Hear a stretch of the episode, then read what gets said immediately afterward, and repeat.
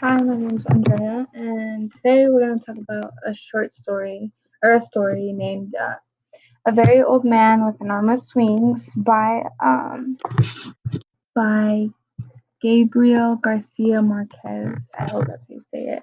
But in this short story, there's um he uses a lot of imagery to create, you know, like a special effect.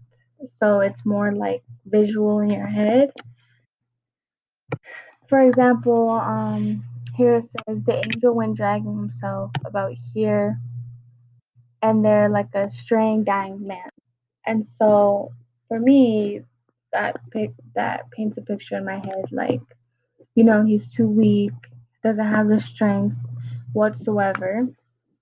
And if you keep going down, obviously, you know, there's a lot, but um, I just picked out certain ones.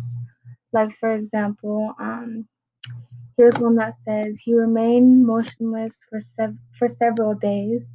He couldn't move whatsoever. Um, another one is the feathers of a scarecrow, which that makes it like that paints a picture in my head that you know he's going on to his next stage and he's trying starting to return to the form and he don't, doesn't want nobody to notice him. Um, another one is wind that seemed to come from high seas.